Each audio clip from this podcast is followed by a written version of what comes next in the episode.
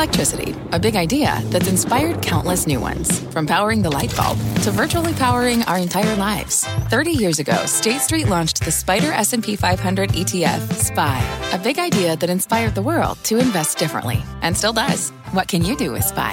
Before investing, consider the fund's investment objectives, risks, charges, and expenses. Visit ssga.com for a prospectus containing this and other information. Read it carefully before investing. SPY is subject to risks similar to those of stocks. All ETFs are subject to risk, including possible loss of principal. Alps Distributors, Inc. Distributor. Live from the NASDAQ market site overlooking New York City's Times Square, this is Fast Money. I'm Melissa Lee. Tonight's trader lineup Tim Seymour, Dan Nathan, Guy Adami, and Brian Kelly. Tonight on Fast, we are all over the after hours action. Shares of Zoom, the stock turning positive after its earnings report as the company's conference call gets underway. We're on that call, muted of course, and we'll bring you all the big headlines from the quarter. Plus, a big call on crypto. Bitcoin just did something it hasn't done in over a year, and our own Bitcoin baller, BK, says the worst may be behind it.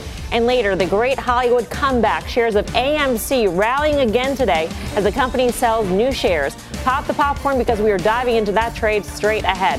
We start off with the big return, America getting back to pre pandemic life in a big way. The TSA is screening more than 7 million flyers over the weekend, the most since March 2020. Movie theaters raking in nearly $100 million nationwide this weekend, the biggest box office since the start of the pandemic, and 135,000 people flocking to the Indy 500 over the weekend, the biggest sporting event since early last year. So, Travel is back, going out is back, sports are back. We're back. We're back. We're back. That's right, Fast Money back yeah. at the NASDAQ market site. This is the first time since the shutdown that we are back. Things are still a little bit different. Only two traders, as you can see, will be joining on set at first, but we're going to get back to normal. America is getting back to normal. So the question tonight is, how are you playing the big return? Tim, vested Seymour, what do you say? I had to wear a vest first day back. Um, if I didn't think I'd rip my cords out, I'd come over and give you a hug. So uh, look, it's it's an exciting time for our country. We talked about pent up demand and, and to the extent that we might see an overshoot. And, and, and how, how will that be reflected? And we've talked many times during the pandemic when we were seeing the market rally, but the banks were dead money. Uh, and the banks were dead money. And we questioned what, you know, something was, something was off about that. And I, I, think you know, ultimately banks and financial institutions are going to be the best way to be playing the, this recovery because, first of all, we're seeing it from all sides. We're seeing a consumer that has more cash, a better balance sheet. We don't see credit, credit issues there. We see what's been going on in the corporate sector, the rush to markets, capital markets, et cetera. But really, you know, we're struggling with valuations everywhere, Dan. And you've talked about this too. I mean, I think we've got a place here where, where banks are a place you can you can get involved. And it's nice to be able to, by the way, just to kind of flip Say, it over, hey, flip yeah. it over to Dan rather than wonder if he's staring at his closet back home um, on air. So. Or, or, my dogs or cats. Yeah, I, I mean, listen, you, you, bring up the point about valuation, and we've seen major corrections in some areas where there has been some trepidation about valuations over the last year. A lot of those names are the ones we were talking about that really won the pandemic. And I know that's a really horrible way to say it, but over the last three to six months or so, investors have been saying, where else can I put my chips? And I think the financials really didn't start to get going until we got the vaccine news, and then we had some kind of different clarity about this new administration and, and how things might go. I'll just say this for me, what's pretty obvious I was on a plane last night from LA to New York. I was on JetBlue, pretty domestically focused here. I paid more for coach seats than I've ever paid in my life, and every hmm. seat. And you're a that, big spender. Well, no. I was say, a guy like well, you riding, right? in, riding in the back of the well, bus. It, it's I fine. Mean, what, I'm saying is, is, that every seat was taken, the airports were packed, and it was a you know it was a great experience. Even though we used to love to hate the airlines. The other one, and this is a little counterintuitive, maybe. We've all been in our homes. We've been using our cable connections for Wi-Fi, that sort of thing. I'll bet you maybe some money moves back into the AT&T and the Verizon. We know that they're building out these 5Gs. People are out and about again. They're going to be yep. using their data services. Yeah. Brian Kelly, what do you say? That's me. I, listen, I, I agree with Dan that the airlines are the airports are busy. I flew last time, last week for the first time ever. I was a little out of practice. The TSA confiscated my Aquanet, but I got it back.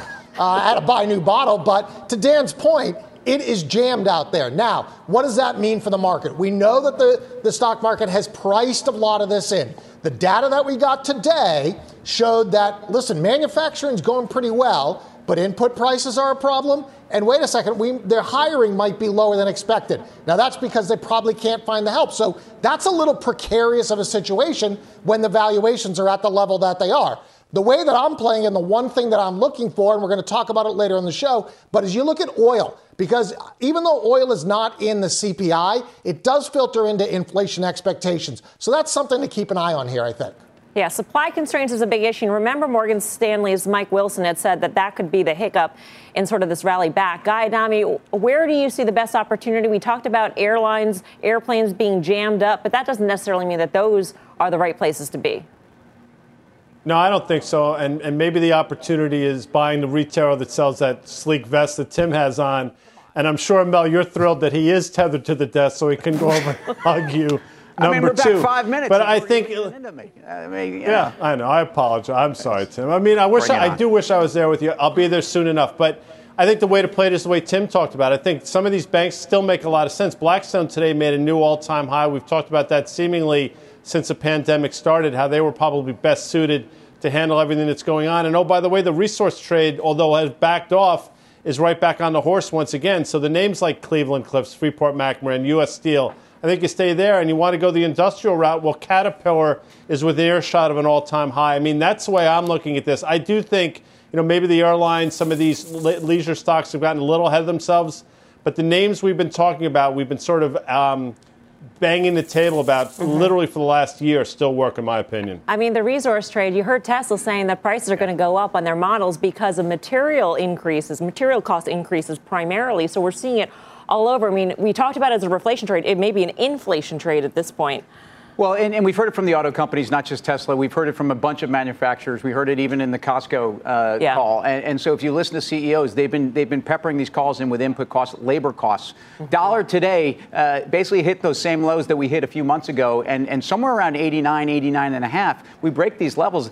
Dollar goes a lot weaker. Guy talks about this all the time. Very inflationary. Great for the reflation trade. Great for these resources. And if you look at CPIs last night, China CPI through, you know, through last month's levels, EU at PMI levels. So again, the rest of the world is waking up as yeah, well. Yeah, but you guys say inflation, inflation, inflation, and the only thing I know is how do you tame inflation? You raise rates. What happens when you raise rates? That dollar rallies. You guys keep saying that the dollar is going to go. It's going into a place it hasn't been in a very long time. I, I just think it's really interesting, though. We've gotten basically to the other side of this pandemic. We had no visibility from a corporate standpoint for a very long time. There was tons of liquidity that was pumped into our system.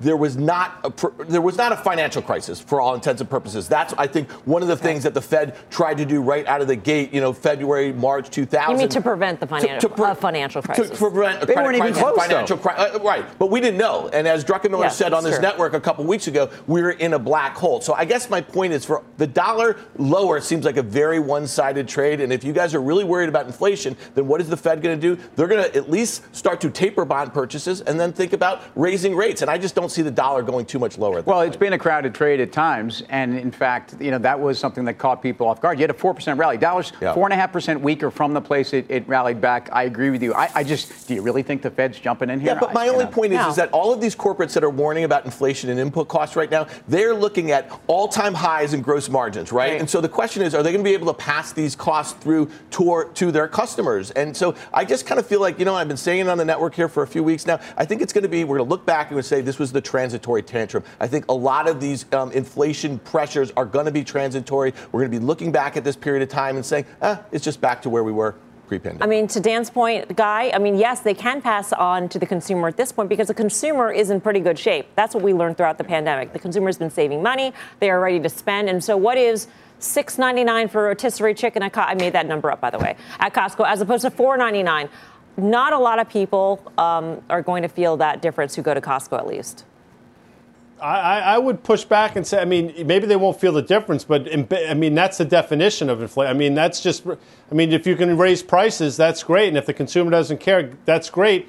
And then you continue to raise prices, almost the textbook definition of what we're all concerned about. And listen, Dan coined MAGA long before President Trump pulled out the steno pad and put those four names out and magically came out with his own MAGA. So I'm not going to discount his transitory tantrum, but I do think it's a little bit different. And if you heard Mohamed El-Erian this morning on air, said mm-hmm. very similar. And oh, by the way, echoes some of the things that uh, James Gorman said from Morgan Stanley and some of the things Stan Druckenmiller said uh, at least two and a half, three weeks ago. Yeah, and I liked him how you said, "What do you think the Fed's going to do? Are they going to move yeah, early?" And you said, "No, of course not." But isn't but isn't that the consensus that you should be afraid of? Brian Kelly, you like to you like to be the contrarian here. So is that the is that the consensus thought that you are worried about at this point? That yes, nobody thinks, no one thinks that the Fed is going to do anything early. Uh, what I'm worried about is when the Fed does do something that you actually don't have the demand that you think you have, that they, they, they don't have the control over the inflation that we're concerned about. And that's the part that I'm worried about. So, but to Dan's point, if we just look at what the market we have today, you have this fight between whether or not inflation is transitory, temporary, or it's permanent. I tend to lean, based on what I'm looking at, on the more permanent side. If it's on the more permanent side, then yes, you should see rates go up as people expect price in inflationary expectations, which is not going to be good for the high valuation stocks, which is why I think that tech is lagging at this point in time. So, you know, I, don't know if I can be completely contrarian at this point in time, but I certainly don't want to be in the tech stocks. I'd much rather be in the materials names. Okay, we're in, we're in boxes now. And, and normally this would be a lot easier if we were all at the NASDAQ, NASDAQ. But show of hands, who thinks that inflation right now that we're seeing is transitory? Show of hands. Raise your hand if you think it's transitory. Dan Nathan's the only. I'm rising oh, you're a half. little bit. So I got one and a half. Bit. I got one and a half here on the desk. Well, the point hand. was when the Fed introduced quantitative easing in, in, during the financial crisis, right? And everybody and their mother were screaming about inflation that never came. And the Fed's been telling us for a year now that they're going to let inflation run hot. They have a dual mandate, right? Stable prices, full employment. And they keep telling us the same thing. And everyone's convinced that the Fed is always wrong. And I'm not trying to take the side of the Fed. I understand that there, a lot of their policies have kind of done a lot of things that, you know, unintended for all intents and purposes as it relates to income inequality and that sort of thing. But right now, they don't have the visibility. The corporates don't have the visibility. And I just kind of think we're going to get back to a place where, oh, technology is amazingly deflationary and the machines are going to take all the jobs. And how much UBI do we give everybody? So I, I think that's fair. I think the, the issue with services inflation is something that's much more permanent, though. And I think that's something that, you know, also socially, maybe very, very good. Um, wage gains from some of these companies that for a long time were probably underpaying mm-hmm. their folks and have the gross margins now to do it. And, and you know, that, that's good. But that's why I'm kind of this on my inflation read. I, I actually think we are going to get through uh, these one year pandemic hits, and then I think we actually lose a lot of this inflation. Last quick question to button this all up. Guy, what if you're right and inflation is not transitory? What happens to the stock market? Isn't that good? Well, I hope I'm Could it wrong. be good? I, no, I, I, I don't think it's particular. No, I don't think it's particularly good because I think what's going to wind up happening. You know, Dan made an interesting point that you know, the last time we caught wind of this, the Fed started to taper and the dollar went straight up. That's the last time. This time they could start to taper and the dollar continues to go lower because I think that genie's completely out of the bottle. You know, I think they've missed their opportunity there. So I don't think it's particularly good. I think inflation is good until a point, and I think we're going to get past that point. So under my scenario, I think it's I won't use the word catastrophic, but I think it's really negative for the stock market. All right. Beeks, your thoughts? Quick thoughts here? Yeah, I, I want to be the contrarian here. I, I, think, I think Dan's wrong on this. It's a very different environment. In 2008, money went into corporations onto their balance sheets to repair it. We're giving money directly to consumers and they're spending it. That's a very different economic dynamic. And I'm on Guy's side. I'm more on Guy's side here. I think it's a real problem all the good parts about inflation happen first and then it gets real bad. So we've got some time here. You know, maybe come September when all the stimulus rolls off, then we'll have another, another issue.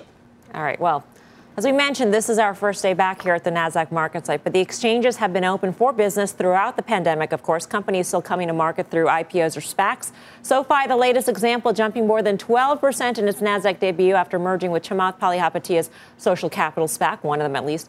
Let's talk more about this with Nelson Griggs, the president of the NASDAQ. Nelson, good to see you in person. Great to see you and welcome back. Thank awesome, you. Awesome to have you. Great to be back, even uh, though you are a little bit far away from us at this we'll, point. We'll get there. We'll get there. we'll get there eventually.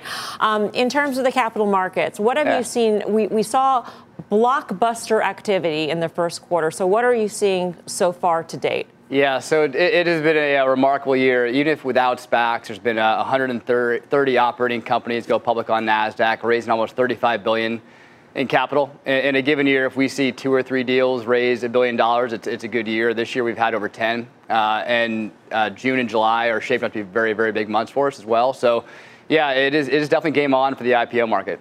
Nelson, first of all, thank you for having us back. Yeah. It's great to be back. And, and, and, in terms of the types of companies you see in the pipeline, give us some yeah. insight into that because, again, a lot of people, there's been some incredibly high profile names that have IPO'd right here. Um, and we, a lot of it's been fintech. A lot yeah. of it's have been kind of Internet of Things stocks. Anything that we're not expecting? Anything that you think um, sector-wise we should be watching? Yeah, I wouldn't say too many that you're not expecting, but still a, a big backlog of consumer healthcare, and then technology, either enterprise or consumer tech, and, and, you mentioned fintech as well. So it's more of a continuation, the same theme we've seen with, with certainly some other sectors get a, a deal here and there, but it's, it's a, a real big uh, pipeline of those kind of companies. Are you seeing the types of companies change uh, with the interest rate environment and the market environment? And yeah. I'm thinking mostly of, of sort of the higher valuation, you know, sectors like software, et cetera, yeah. that have been clobbered in the markets. Yeah, they have, but actually, the enterprise tech is uh, we have a handful of deals coming up in uh, in June, July. They're enterprise tech, and, a, and a, a, pretty big slate actually for September, October.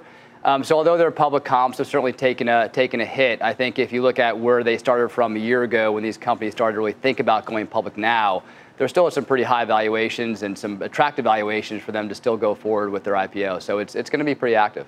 Is the SPAC boom? Are the best days behind it? Well, I, I, think you have. Uh, I think you all know the numbers. Uh, this, this, year alone, we've had about 300 SPACs on Nasdaq, uh, raising over 100 billion dollars. Um, last year, there were a few hundred. So really, I think the, the big determinant of how that market uh, plays out is going to be in 2022 and 23, because most of the deals uh, happening now were SPACs that occurred last year, or even the year before, and those are starting to actually happen, and, and we're seeing combinations go through. But as you know, there's been, been a pause, and the SEC is looking at um, you know how they focus on the transparency, uh, the SPAC disclosures. So I, I, wouldn't say it's it's it's by any means stopped, but we have seen uh, obviously a slowdown. What is the biggest issue, do you think, at this point for for a SPAC to find a listing at the Nasdaq? I mean, is it is it the SEC rules? What what is it exactly? Well, I think there's plenty of companies that can find SPACs. It's mm-hmm. more if you look at all the the SPACs out there, the sponsors looking for attractive combinations. Um, we, we do hear a lot from companies getting you know numerous calls a week from SPACs looking to potentially do a deal with them. So I think you just have wow. an enormous amount of, uh, of sponsors out there looking for attractive companies to do business with and you know it, will be we'll see how it plays out if there's that many companies that they're able to find over over time. Sounds like a very challenging environment yeah. up there. Yeah. Nelson, great to see you. Thank you so much for well, stopping well, by. Welcome back, guys, and uh, it's a lot more energy here with you in the building. So, Nelson Griggs, president of the Nasdaq. Great to see you. See you. He's being polite. I mean, we we're we're a noisy bunch here. I mean, if Guy was here, Guy, it's a good thing you're at home. I mean, when you get back, they're really going to you know. the one thing I want to say about the SPAC yeah. index is, is that. Um, if, if you look at, well, the SPAC index, so is up about 2% over the last 18 days. We had this period where SPACs were kind of in free fall along with high multiple stocks. Um, you know, SPACs as a structure, as a product class, um, as a vehicle, uh, you know, people have to distinguish between a high multiple company that makes no money and a SPAC. And I'm sure people do do this, but you have to understand that what's going on with the SEC is good news for SPACs. It's, it's, let's take a breath, let's figure out how the counting of this really works, let's get the regulatory framework underneath it, and let's make sure it's as transparent and safe for investors. I think that's a good thing. SPACs, I think, are here to stay. I agree, but for all the SPACs that have already gone through, that will face new SEC disclosures that are, are I mean, basically the yeah. rules of the game sort of changed afterwards. Yeah, so. I mean, listen, I think I read this morning the FT, there's 422 SPACs that have raised $135 billion that yeah. are looking for targets right now. And, you know, if you're an investor, this is kind of the fun part of this whole thing because when a bunch of guys uh, did an IPO and they raised a bunch of money in the SPAC and then they had two years to go find a target, that's not so much fun. That's fun if you're a day trader and following some of those finfluencers, that sort of thing, you know, like Hold on, what'd you say? Sort of finfluencers. Finfluencers. Financial influencers, you know, that sort of thing. But it really is like, here's a great example. Look at SoFi today. This is a company, it's a great company run by a great CEO that's now public, that was private before this um, SPAC merger is trading here on the NASDAQ. Have at it, people. I mean, there's going to be a lot of fun stuff it. to trade people. over the next year. People. Have at it, people. 518, let that be marked. Coming up, Zoom staging a turnaround after its latest earnings results. We'll break down the numbers, give you the biggest headlines as the conference call gets underway. Plus, we're joined by Fundstrat's Tom Lee, who's laying out his top energy pick on the back of today's big oil rally. We'll give you the names. Much more fast money live from the NASDAQ market site right after this. You seek the key, but first, you must learn the ways of precision, craft, and performance with Acura's all electric ZDX. With a premium Bang & Olufsen sound system up to a 313 mile range and a Type S variant with an estimated 500 horsepower, the ZDX is their most powerful SUV yet. Unlock the energy when you visit Acura.com to order yours today. Welcome back to Fast Money. We've got an earnings alert on Zoom. Shares of the work from home winner moving higher in the after hours off the results. Let's get to Deirdre Bosa with all the details. Debo. Melissa, the Zoom streak, it continues. It beat the street expectations once again. Now, shares, they were initially softer in the after hours, but that's right. They did turn positive just as the call was kicking off. CEO Eric Yuan started by saying that customers are looking for hybrid solutions. As the economy reopens, he said the hybrid model is here to stay and Zoom will provide the solutions. To that end, the company has been pushing newer products that work at home and at the office like Zoom Phone, Zoom Rooms, and events. Underscoring that point, guys, about 10 minutes into the call, Yuan even introduced Graeme Geddes. He is head of Zoom phones and rooms for his first earnings call appearance. And he even demoed features like a virtual war, uh, whiteboard, excuse me. And this is really key for investors going forward, whether Zoom can keep its relevance and move beyond video conferencing to become more of a fully formed platform. Now, of course, it is still early days for these products, and for now, the company is guiding for more moderate growth in a post pandemic world. 50% revenue expansion expected for the full fiscal year.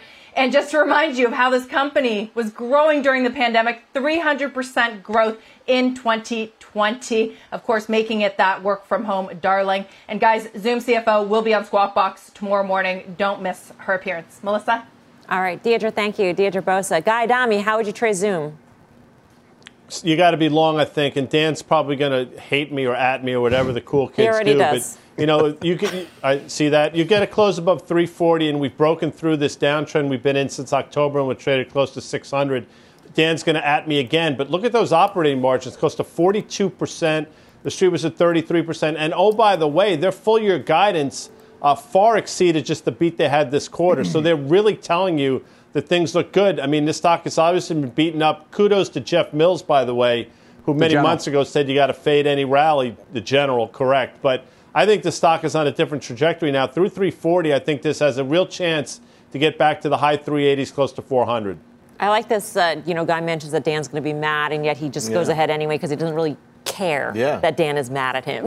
and that's fine, Guy Adami. But here's the thing. I think this is, you, you, know, you said Mills was saying to sell every rally. I think one of my themes was that, you know, listen, we're going to be contending with decelerating growth from here on yeah. out, right? So the stock peaked, what, six to eight months ago or something like that, sometime in the fall. It's down 45% or something like that. So now all of a sudden, what did they just guide to for this post pandemic period? They said 50% revenue growth. It is really hard to go out and find $100 billion market cap companies right now that have 50% percent expected sales growth. So now I would say at 25 times sales, while that still seems really expensive, and 20 times next year, it's a lot more reasonable than it was. And the fact that they're rolling out new product people well, to talk about new things on their call tells you that they are focused on building a platform. It, there's a lot more here, and there's low hanging fruit, APIs, rooms, but phone. I mean, this the phone itself dynamic, I think, is a big thing for folks. And and uh, why are you smirking?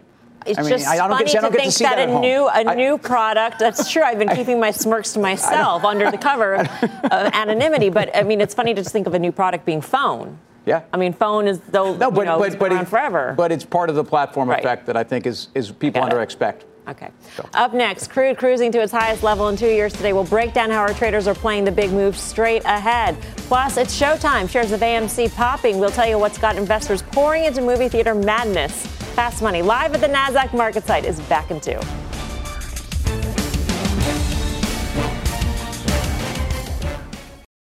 Wouldn't it be great to have all your investment and retirement accounts in one place? Yahoo Finance, our sponsor today, makes it easy. I use it to put my investment account and 401k accounts into one hub and get expert tips that help me confidently manage my money. For more than 25 years, Yahoo Finance has been the brand behind every great investor. Whether you're a seasoned investor or are looking for that extra guidance, Yahoo Finance gives you all the tools and data you need in one place. They're the number one finance destination, producing a holistic look at the financial news cycle, including breaking news, original editorial perspectives, analyst ratings, independent research, customizable charts, and so much more. Securely link your brokerage accounts for a unified view of your wealth, including 401k and other investments. A comprehensive perspective is what sets apart great investors, and it's how Yahoo Finance ensures you have the insight to look at your wealth in its entirety. For comprehensive financial news and analysis, visit the brand behind every great investor, yahoofinance.com, the number one financial destination, yahoofinance.com. That's yahoofinance.com.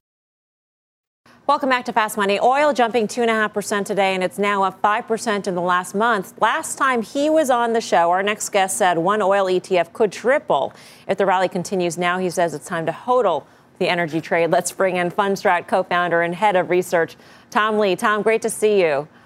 Great to see you. So, the equating the, I mean, saying hodl instead of just holding this trade implies that this is. This is a trade that you really, really have high conviction in. Uh, that's right. Uh, you know, 2021, our top sector pick has been energy. Uh, it's been met with a lot of skepticism, understandably, because for the last virtually 13 years, energy's been uh, just a, a, source of misery for any fund and their portfolio holdings. But energy is emerging from this winter. And in some ways, I think investors' resistance to recognizing this change is a lot like Bitcoin in 2017, where in 2017, institutional investors were really skeptical of having any allocation to crypto. But one of the things that really helped them sort of cross the Rubicon was to point out that if you look at the 10 best days in Bitcoin, if you didn't own it for the 10 best days, you'd be down 25% a year. Well, we did the same calculation for energy, and you'd actually lose 30% a year owning energy without the 10 best days. For instance, even in 2021, the 10 best days for energy are up around 38%. And the other day so far this year, energy's down 1%. So almost all of the 38% gain for energy has happened in the 10 best days. So I think if investors want to get involved, they need to hodl energy, put an allocation there, kind of plug their nose, but I think that's going to deliver a lot to their portfolio. Okay, I want I want to make clear though, this this also implies that you would put energy in your portfolio and not take it out because as I under, I mean, people who hodl something are holding it for for life basically. That yes, uh, yeah. In the time frame that I might say is uh, even three to five years, I think energy has the potential to be uh, transformative to someone's portfolio return. Because number one, as you know, uh, oil is strengthening and probably producing some of the best returns and the best supply demand dynamics we've seen in almost 15, maybe 20 years. Energy stocks, particularly OIH, uh, the ETF is still at a significant discount to where oil is. So OIH, this you know, which is in the 220 range, we think could get as, as high as 740 this year if oil gets to 80. Hey Tom, so you know, I think back to 2014, you know, when, when the Fed started to taper and what had happened, the dollar started to rally. And at that same point, oil started to crash. And from the highs in 14, you know, oil went down 65% or something like that into 15, 16. Do you still hodl if the Fed starts to taper bond purchases at some point, maybe later this year, and starts to float trial balloons about may- maybe raising rates sooner than many expect? Uh, that's a great question, Dan. Um, as you know, whenever the Fed tightens um, or tapers, it's the equivalent of tightening. It's a headwind for all risk assets. So I, I think it's going to be incorrect for someone to say, the Fed tapers and uh, the stock market's going to brush it off. It's going to create turbulence. Now, that's a big if if the Fed tapers. But I think that the crowded trades are the ones that are actually going to be uh, suffering the most. So, technology to us, which we downgraded to neutral about a month ago, is still falling on that slope of hope. Um, whereas energy is under owned. So I think if the Fed is indeed tapering and it, and it hits risk on assets, I think it's going to be worse for technology. BK, you got a question? I do. So, so Tom, I'm long oil, and and certainly the fundamentals support it. But if you're talking about hodling or what we might call diamond hands and the diamond hands in the crypto in the crypto world, which is hodling hodling it for too long here, how do you think about that when it comes to inflationary expectations? Because it seems to me that if oil is going to start to rally, and let's say it starts to rally towards 80, 90, 100 dollars when does that inflationary issue come in, and does that then hurt equities? Uh, great point, Brian. As you know, they always say for commodities, the best cure for high prices is high prices. But we have to remember it really is because it starts to crowd out other spending.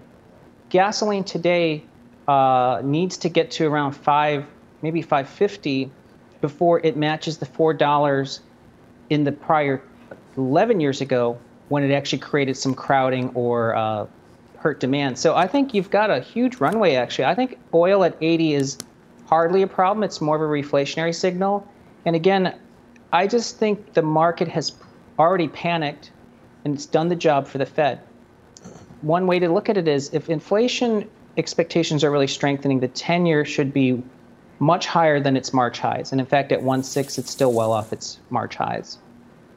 Yeah, that's something that uh, we have all been puzzling about, certainly. Tom, great to see you. Thank you. Great. Thanks for having me. Tom Lee of Fundstrat. Guy Adami, I go to you. Do you agree with Tom's thesis?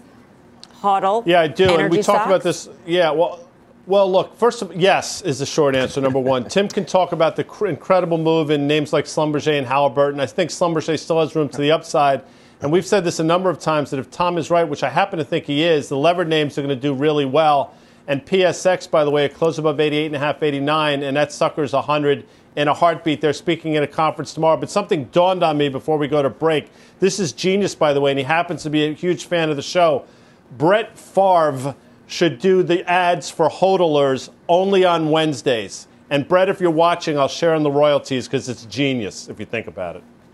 Favre because it's fa- okay. All right, Tim. Yes, no, Brett's definitely a big fan of the show. Brett's also a fan of companies, energy companies that are investing very little in, in their future. How popular, or think about the politics around in some of these big CEOs throwing a lot of money into capex and opex. No, they're running their businesses for equity shareholders, for cash, for here and now. And the lack of investment means that these companies are going to be that much more valuable in two years. In other words, prices are going a lot higher. So EOG, Chevron, love Schlumberger. He's right on the OIH. I think it's going a lot higher. All right, coming up, grab your popcorn. Shares of AMC popping again today. The stock is now up more than 1,400% just this year. What the company just did that sparked this show stopping rally. Plus, something just happened to Bitcoin that hasn't happened in over a year. And BK says it could point to the worst being over for the recent crypto collapse. He will explain when Fast Money returns. Welcome back to Fast Money. Shares of AMC soaring more than 22% today after the theater chain sold $230 million worth of shares to an investment firm, which then sold those shares. Let's get to Kate Rooney for the details. Kate. Hey, Melissa. AMC getting a lot of love from the Reddit crowd after this new capital raise today. The movie theater chain selling 8 million shares to Mudrick Capital Management. AMC says it'll use that cash for upgrading theaters and paying down debt as well as some potential M&A. But according to reports from Bloomberg News, Mudrick already sold all of its stake in AMC at a profit. Mudrick didn't respond to CNBC's request for comment. And AMC's 1,000% rally this year has largely been attributed to some of that hype on social media. It's the most mentioned name today on Reddit, according to data firm Thinknum. And CEO Adam Aron has really been embracing this trading frenzy. AMC also sold shares earlier this year to raise cash in a similar deal. This morning, Aron tweeting about the stock sale, trying to really rally investors online and painting AMC as an underdog. He says, quote, in our view, this is not mindless dilution. He calls it a very smart way of raising cash and says, watch out naysayers. AMC is, quote, going to play on offense again. Melissa, back to you. What a story. Kate, thank you. Kate Rooney. And um, Adam Aron has taken advantage of this trading frenzy, but he has also brought the company to a place it needed to be in terms of paying down debt, yeah. raising more capital in order to weather the, the next, I don't know how many days until we're fully back to normal. Some could call him a genius in the way he navigated this whole Reddit frenzy. Well, he, he's he's taken the tailwind and he's used it, and he's he's playing offense. And playing offense, we've said this on the show. Karen said it. We brought this up a few different times. Get out there and raise capital. And when they raise capital at nine bucks a share, um, we applauded that raising capital at $30 a share or wherever it was at the time uh, they did this transaction, um, even smarter. So, so, and at different times, whether it's a company, not comparing them, but, but at Tesla, when raising money and improving the balance balance sheet because their growth, that's a growth capital story, um, is, is, again, it almost becomes self fulfilling and gets them to the other side. Look, I don't think AMC's business is ever coming back in the way it once was. I do think they can be opportunistic and maybe there are theater chains they can pick up. Uh, but the life we knew before, the broken company before COVID, I, I, don't think suddenly mends its ways. There's a filing, by the way, in which Adam Aron said that they were looking at a couple of uh, picking up some locations, primarily on the West Coast, in terms of distressed theater chains that are not locations that will not reopen. Hey, hey, now. note to self. This was a distressed theater chain before it got right, wrapped up right. into a stock market frenzy that has nothing to do with fundamentals. And I don't mean to sound angry about it, but if you're you looking for angry. other situations that are similar to this, uh, this is not fundamental. This is uh, this is a frenzy. We're going to look back at this. This was a zero last year. This stock, uh, the market cap was basically nothing relative. But part to of that part load. of that calculation wasn't was the debt level, and now that debt, debt level went from here down, right? right? So because of all the, the capital. So hasn't come it back changed? in, Mel, I, I, you know, like like before the pandemic, people were calling the end of movie theaters. So it's sure. it's not like we're, yeah. so we're going to get this surge because people are going to go see Cruella and all this other stuff, right? And then they're going to stop going to movie theaters again. So I, I mean, uh, you know, I, I don't know. It's not fundamental. That's that's the question. you know AMC may have transformed AMC in terms of the yeah. capital structure, but AMC still exists in an industry that may in fact be on a secular decline, permanent secular decline. Guy Adami, where do you fall on that?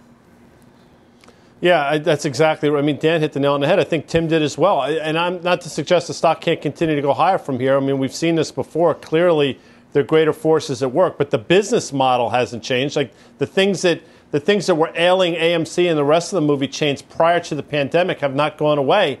The only thing that's gotten better is their financial situations, their balance sheet, which is great. But I don't know how that rectifies the underlying problem. Again, I don't know where the stock goes from here. But at a certain point, to Dan's last uh, last thing he said, fundamentals will matter. So I don't know where you fall on this, BK, but it seems like I mean it seems like it was a win-win-win situation here, right? I mean AMC sold to Mudrick shares at a 3.8 percent or so premium to Friday's close. Mudrick then sold those shares today at a at a profit, so they won. So everybody is winning right. here. Who's winning, holding the bag. I say rhetorically. Well, whoever bought those shares, right? Remember, you know, just because Mudrick sold them, somebody bought them, right? It's, it's just not, it's not a one-way street here. So what I would say is it's genius financial engineering. But for the youngsters out there on Reddit, remember this day, June 1st, 2021, when this happened, because this does not happen at bottoms. This is what happens at tops. Now, I'm not calling a top of the stock market. I have no idea where AMC stocks goes right now, but you can only do these type of maneuvers when you're in a stock market frenzy. So I'm with Angry Dan, and I like Angry Dan. It's good to have him back. Mm, They, are they're, they're listening. Can you imagine they're right now listening to BK calling calling them youngsters? Yeah. And and they're I mean they're calling you pops right now. I'm sure. Definitely. No, I did Coming, that on purpose. I know you did. Coming up after a rocky week of trading, our crypto baller BK says the worst might be over for Bitcoin. He'll break down his case as we head out. A message from CNBC's social media producer Ashley Turner as CNBC celebrates Pride Month. Never be afraid to be yourself, like fully embrace yourself. I took so long to come to the conclusion of who I am, and it really kind of held me back trying to fit someone else's mold. I obviously do not do that now. Like, do not be afraid to embrace your identity. It's who you are, it's what makes you so special, and nothing can take that from you.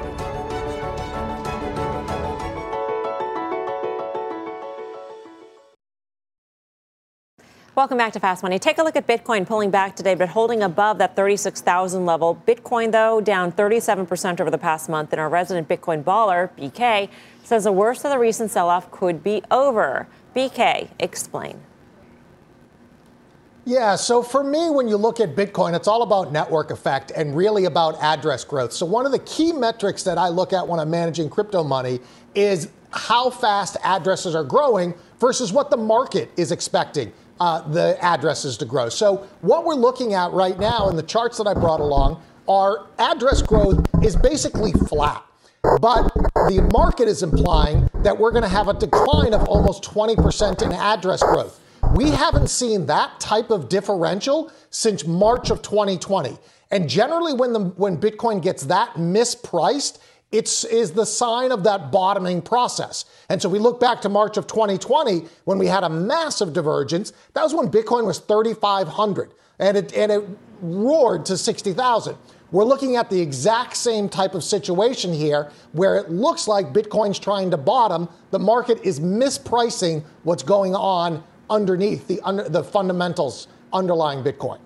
How much conviction, BK, do you have in this interpretation of your charts? In that, are you adding? I mean, I know you're probably pretty long, but do you think that this yeah. is an opportunity?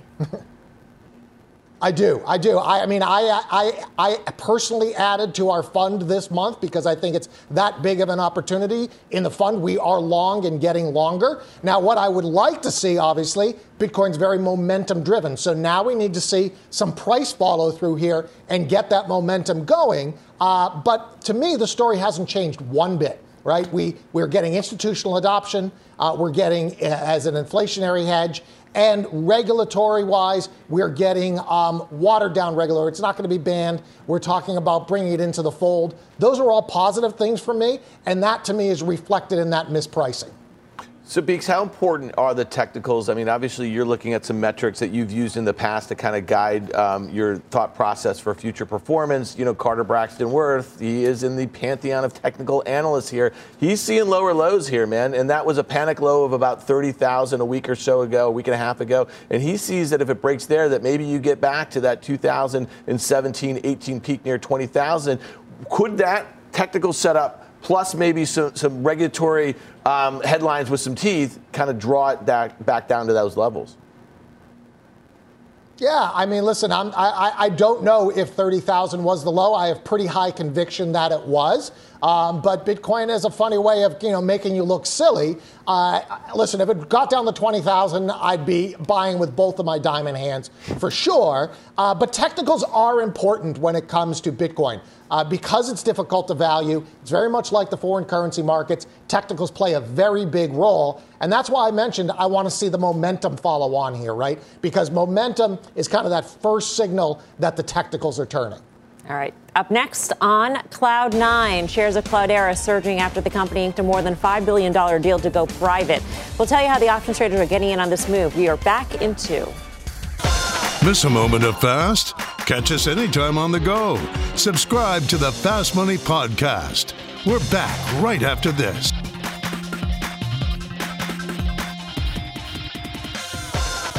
Miss a moment all right, check out Cloudstock Cloudera soaring more than 23% after announcing a takeover deal by investment firms KKR and Clayton Worth, $5.3 billion at $5.3 billion. A deal would value Cloudera at $16 a share. That news driving bullish options activity in other cloud names. Let's bring in Mike Khouw with the action. Mike. Yeah, so I was taking a look at Box, which traded about uh, four times as many calls as puts on 150% of its average daily call volume today. And the most active options were the June 24 strike calls. About 4,500 of those traded for approximately 82 cents. Buyers of those calls are obviously making the bet that it's going to rise above that $24 strike price by at least the 82 cents in premium that they spent. That would push the stock above the 52 week high that it achieved the first week of April. Now, just in terms of valuation, if we compare these two companies, they're actually fairly close to one another. And basically, the way I look at it, if you're seeing a valuation, if someone thought Box might be a potential target, and that has been discussed going back to March, maybe a 15% premium just based on the Cloudera terms, but I don't know that they're that close in comps. Maybe there's a little bit more of a premium to this one, but we're looking at modest upside over the course of the next couple of weeks.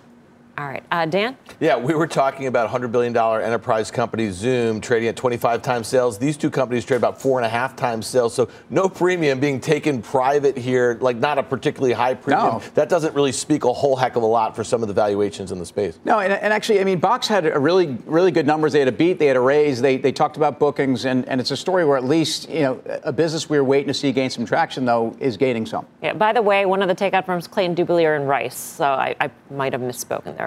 Um, for more options action, be sure to tune into the full show Friday, 5.30 p.m. Eastern Time. Up next, Final Trade.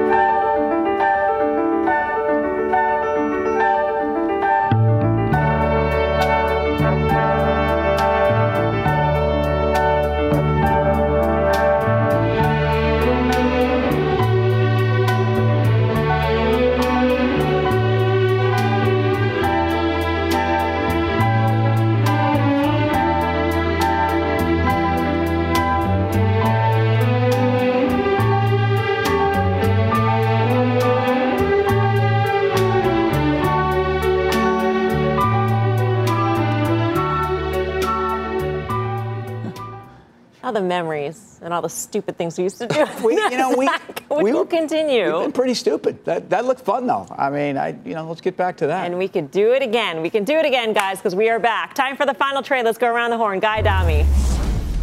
NASDAQ all-time high today. We're back at the NASDAQ. Makes perfect sense. BK Brian Kelly. Yeah, I can't wait to be back there. But Oil XOP, the oil producers, you buy that one. Tim Seymour. Yeah, BK, Tom Lee, Tim Seymour, Royal Dutch Shell. I think the integrateds, they have a lot of exposure here. Again, a company that gives you not just the dividend yield, but a place to play on some profits. Dan Nathan. Yeah, Tom Lee has been on fire with that epicenter trade, so I get it in the oil thing. I would say JetBlue. Here's one where high oil maybe not so great, but this thing's breaking out here above that prior high. All right. Thank you all for watching Fast Money. What's on the horizon for financial markets? At PGIM, it's a question that over 1,400 investment professionals relentlessly research in pursuit of your long term goals. Specialized across asset classes, but united in collaboration, our teams provide global and local expertise. Our investments shape tomorrow, today. Pursue your tomorrow with PGIM, a leading global asset manager.